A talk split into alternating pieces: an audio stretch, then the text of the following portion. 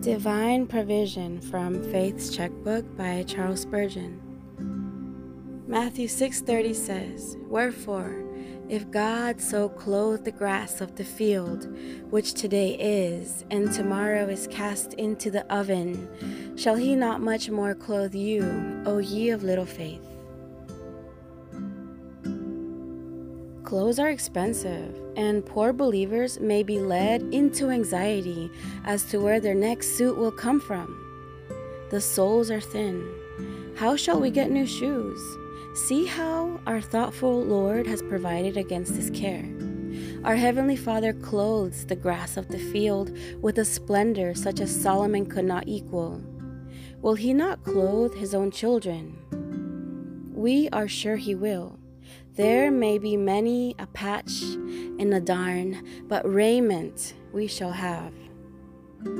A poor minister found his clothes nearly threadbare, and so far gone that they would hardly hold together. But as a servant of the Lord, he expected his master to find him his livery so it so happened that the writer, on a visit to a friend, had the loan of the good man's pulpit, and it came into his mind to make a collection for him, and there was his suit.